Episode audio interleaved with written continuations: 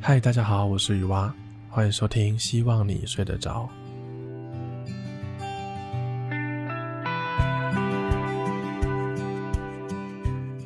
今天的温度是不是比较热一点呢？今年冬天蛮奇怪的，忽冷忽热。我平常这个时候都要穿个衬衫，穿个外套，但今天没有穿，还是觉得有点闷。我最近都在忙着完成我的论文的最后的收尾。大概一天八个小时以上都要在写论文，这个生活的枯燥程度真的，我觉得可能比当兵还要惨。虽然我还没有当过兵了，所以我刚刚就给自己放松了三个小时左右，用来看棒球的比赛。最近大巨蛋开幕，这个大巨蛋它的建造时间大概是三十二年，就在今年终于开幕了。那开幕的第一个大型赛事就是亚锦赛。今天刚刚台湾对上日本是进行复赛的第一轮，然后这场如果台湾队赢了，就会保送冠军赛。所以今天这场比赛呢，算是非常非常重要的一场。那我就准时收看了，从六点半看到快快十点吧，记得。听主播说。上一次的亚锦赛是在二零一九年，然后台湾拿到了冠军。二零一九年再往前追溯到台湾拿冠军，就要到二零零二年的样子。那这个二零零二年到一九年中间的每一次亚锦赛，几乎都是日本冠军。亚锦赛是两年一次的。那原本二一年也要有一个亚锦赛，但因为疫情就延到今年，所以。今年这个台湾跟日本就算是可以说是最强的两个队伍在比赛了吧，所以今天这场比赛我就完完整整的把它看完了，打了三四个小时，好久没有这样轻轻松松的可以有完整的时间看完整场的棒球了，真的是一个很奢侈的幸福，而且我看到最后的时候，关键的时候，我甚至可以听到自己的心跳声，你知道吗？我的心跳会这样砰砰砰砰砰，我感觉到它在抖动，然后我的耳朵可以听到它在震动。到最后几局，投手每投出去一球，我的心脏好像跟着跟跟着被投出去一样，真的很刺激。然后两队最后打进到了延长赛，那延长赛的规则就是那叫什么？打破僵局制。他会直接送你两个礼两个雷包，一二垒直接放两个人这样，所以这两局真的更刺激。但我这里就不爆雷了，怕有人会想要从头再看一次。总之，我觉得今天这场比赛是真的还蛮好看的。我上礼拜六也跟一个朋友去打棒球，其实也不算是打棒球啦，因为只有投没有打，我们就传接球、投接球。在棒球这项运动里面呢，我是一个超级大菜鸡。距离我上一次传接球可能要追溯到国小了。记得国小的时候，我还会假日早上五点多起来，然后跟朋友去小学的操场旁边传接球这样。但我上星期六那一天，我真的是很天真的想说。我国小也有练习过，应该是不至于太惨吧。结果我真的是完完全全错估了。那天我们是十点集合，那实际有运动到的时间到十二点，大概一两个小时上下。我发现我是真的很真的很烂。我跟我的跟我传接球的这位朋友，他平常有打棒球的习惯，就算蛮强的，实力蛮强的。不管是体力还是技巧，都是高我不知道几个 level。我大概投了半小时左右吧，我就开始没有力了。而且还有一个问题，我的手套是前一天我才匆匆忙忙的跑到迪卡侬，然后随便买的一个便宜的手套，所以那个手套它材质是，就材质比较没有那么那么好。所以有时候接球，如果那个位置是刚好在手套的中心的话，就会有点痛。就导致会有点怕痛、怕球。那只要你怕球呢，就会更接得不好，接不好，球又会跑走，又又要花费体力去跑，跑去捡球。所以那天真的是超乎我的想象的，我就跑得上气不接下气，然后把球投出去这件事情也是很累。我这一天就就投了这个一个半小时左右吧，结果我回到家，晚上回到家洗澡，大概两三点去洗澡。我因为我洗澡很习惯顺便刷牙，我发现我在刷牙的时候，我的手是举不起来的，它酸到举不起来，没办法再榨出更多力气了，你知道？然后那个我们打完球之后就在旁边休息了一下嘛，我就问这位朋友。今天我们这样练习，跟你平常比起来，大概消耗你多少体力？我感觉他就一副没有运动到的样子，所以我就这样问他。他说大概是平常的十趴不到吧。不过他有说，就是一开始丢球的那个发力方式，还有协调性没有抓好的话，就可能要耗费比较多力气去适应。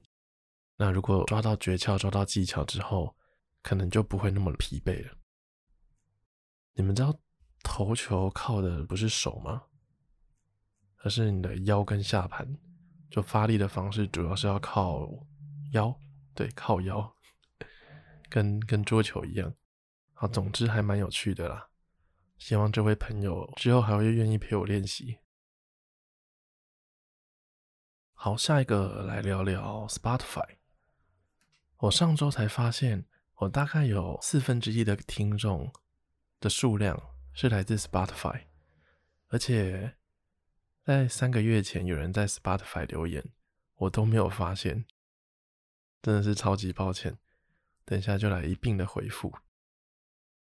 那为什么说是上周才发现呢？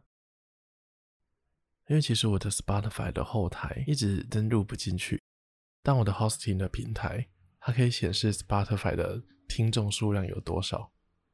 然后在 hosting 平台的那个数量一直很少，所以我就没有很在意这个平台，我就把它放着。然后上礼拜我才想说，来联系一下客服，我要把这件事情处理好，不然就一直摆在那边也不太好。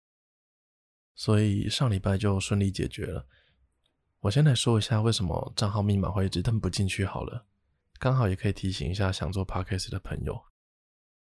呃，原因是这样的，我的 hosting 平台是声浪，所以在那个声浪的后台，它可以去串接 Spotify 的数据，但是要把 Spotify 的账号跟密码填在它的后台上面。那填完账号密码串接完之后，数据就会这个播放平台 Spotify 的数据就会显示到托管平台声浪的后台上面了。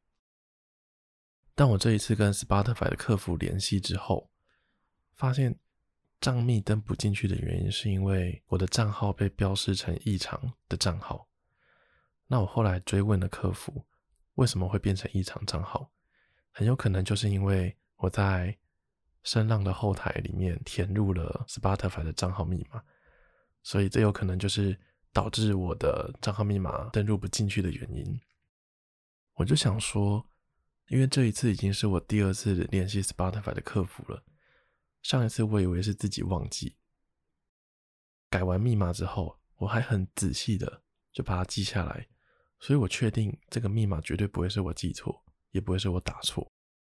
但过了一两个月之后，又登录不进去了，我就在想到底为什么？所以目前看下来，还蛮大的几率是因为这个原因的。所以我现在就没有把两个东西串在一起，所以就到目前为止就都没有发生什么问题。所以如果你现在有在录 Podcast，或者是你想要开节目的话，就记得先不要把 Spotify 的账号填到你的托管上面。就虽然没办法保证百分之百是这个原因，但根据目前的线索，我觉得蛮大的可能就是因为这个了。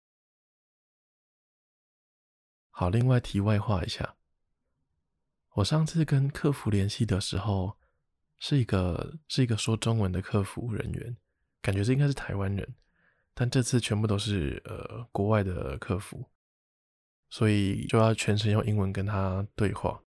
那我的英文能力呢，还没有办法很快速、很精确的要表达我的诉求，所以我就用 Chat GPT。各位应该有用过吧？如果没有 Chat GPT 的话，可能就是用 Google 翻译这样。但 GPT 它可以很快速的，而且很精确的把你的用词翻译给对方知道。如果你还没有用过 Chat GPT，真的应该用用看。它就像二三十年前电脑跟网络的兴起一样。如果你不会用的话，未来可能就会被慢慢淘汰了。我之后可能也会有一集来专门讲一些，就是我现在手边有在用的 AI 工具吧，包含我的论文也是跟 AI 有关系，所以之后有一集来聊聊看这个。好，所以我上周才看到三个月前的 Spotify 留言，如果你有听到这一集的话，真的要跟你说一声抱歉，所以就赶快趁今天来回复一下。好，这位 Spotify 的听众呢，叫做。Little Sweet 六一五，他说睡前听你的 Podcast 很催眠，常常期待更新，祝福你瘦身成功。感谢你的留言，常常期待更新，听到这句话，应该是所有的创作者听到会最开心的一句话吧。好，感谢你，那祝福你瘦身成功。我目前的状况好像快被鲤鱼小姐超车了，她已经距离目标。不到不到一两趴了吧？感觉没有意外，我应该是输他了。但我肯定是会赢我妈跟我妹的。好，再来是另外一位听众，Spotify 的留言真的很特别，他会把呃使用者的全名打出来，但念全名好像有点怪怪的，所以我就不要讲名字好了。哦，这位是苏先生，他说觉得你的声音很有磁性。OK，感谢你的留言。那你是没有听过更有磁性的人呢？之后会找他来上节目。好，那最后呢是哦，不对，不是最后，再来就是另外一个平台，Mr. 七二六一四零七二，两天前说考试加油，也期待你的睡眠故事更新喽。好，感谢你。其实不是考试啦，因为我现在不用念书，其实是论文的口试。口试就是论文写完之后要找几个口试委员，就是一堆教授在台下，然后你就要把你的论文，呃，整篇报告给他们听，然后他们会给你一些学术上的建议，然后你要修改这样子。那口试过了之后呢，就代表你的研究所会会可以可以毕业了。哎，真的是很压力很大。好，那我睡眠故事之后会更新的，感谢你的留言。好，那最后一位就是咱们节目最初最初的听众首尔的留言。这个这个首尔，他真的是在好好早期的时候就有来留言的，大概好记得好像十集前吧。然后这个他的留言内容蛮长的，大意就是鼓励我要多一点自信吧。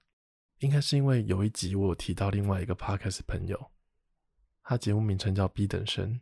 他名字叫 AC，我就在那一集就有说他的声音很浑厚，很好听，而且给人的感觉就非常的有自信。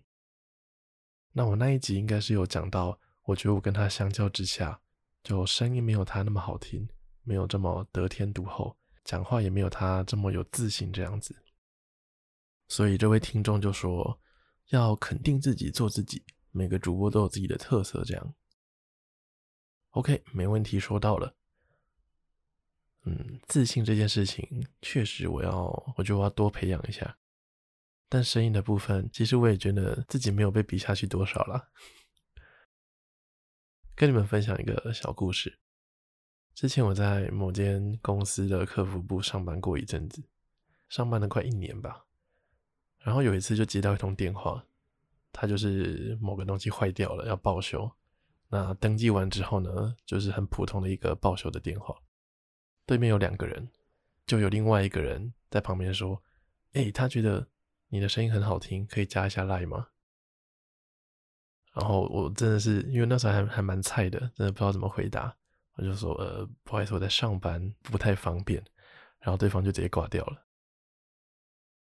我在猜应该是 A 报修，然后 B 在旁边起哄，然后 A 就直接把他挂掉了。这样，虽然这通电话让让我有点尴尬，不过真的很开心。我那天上班整个都在爽，就连我连下班都很开心，还跟还赶快跟李宇小姐分享这件事情。哎，我应该没有在 Podcast 讲过这个故事吧？应该没有吧？如果如果有的话，又讲了一次，是不是很自恋？好啦，比起跟 AC 互相比较，我更希望的是可以，我们可以互相学习，互相进步，然后，然后把彼此的听众互相的倒过来倒过去。啊，就像这个听众首尔说的，每个人都有每个人的特色嘛。那我之后也会某一集也会来找他一起聊下天，大家可以期待一下。好，那今天的最后一个话题呢？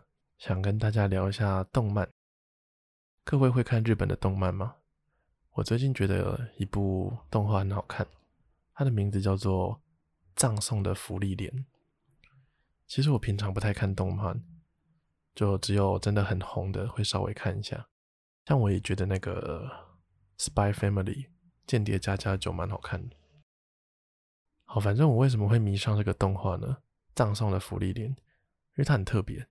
它这个动画真的非常非常的慢，虽然很慢，可是看这个动画的时候，你会觉得非常的疗愈，而且时间就都过得很快。它有一个跟别的不同的地方是，别人的故事通常都是可能主角本来很弱，然后因为什么特殊的事件，他就变成一个呃超强的勇者，因为某些原因、某个使命要去打败大魔王。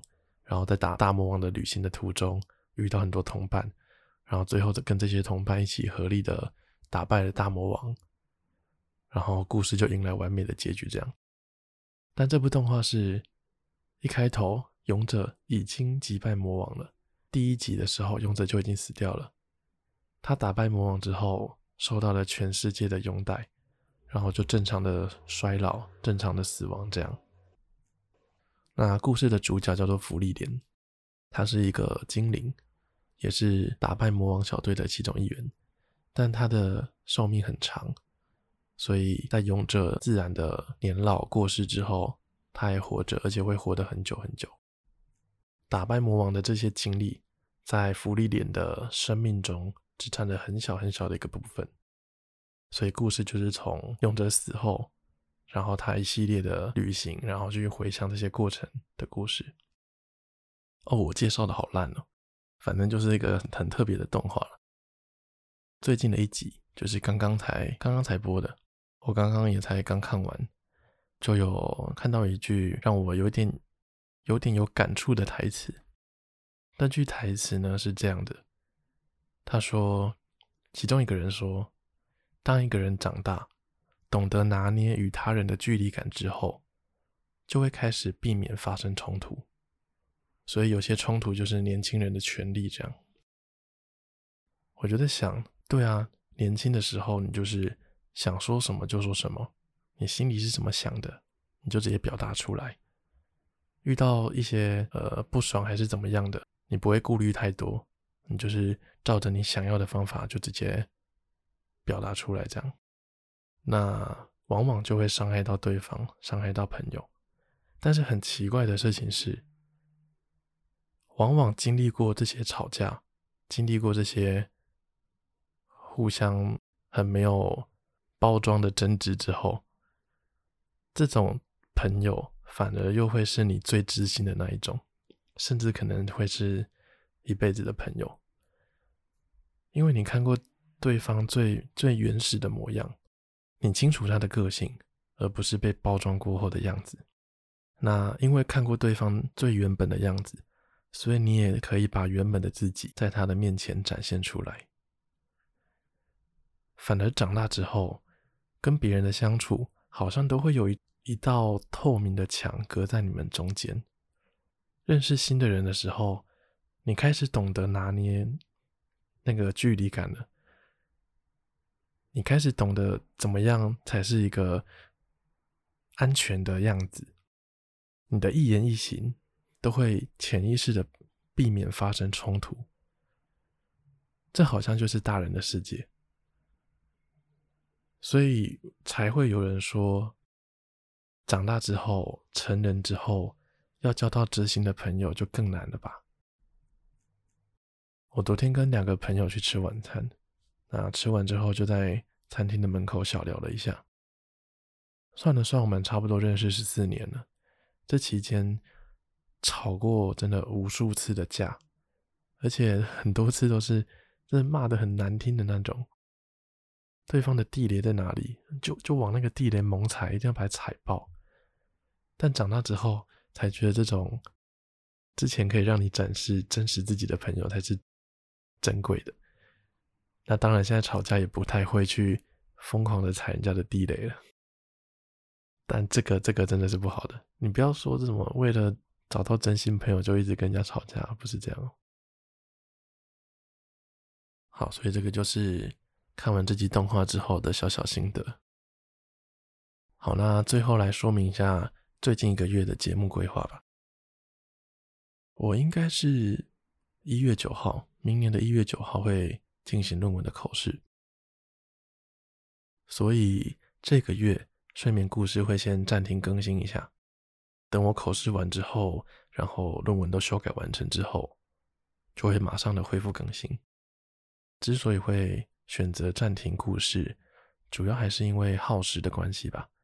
我的这两种节目类型，故事、睡眠故事跟睡前的闲聊，花费的时间成本大概是三比一。就我录一集故事，我可以录三集的闲聊。因为写故事要从零开始创造，真的很烧脑，不像闲聊一样，想聊什么就聊什么。不过我未来还是会继续更新故事啦，因为也有一群人是被故事吸引过来的，包含鲤鱼小姐也是，她会比较喜欢听故事。她都说我的闲聊都在讲屁话，不过闲聊不就是在讲屁话吗？不然就是在上课了。好了，那这集就聊到这边喽，希望大家都睡着了，晚安。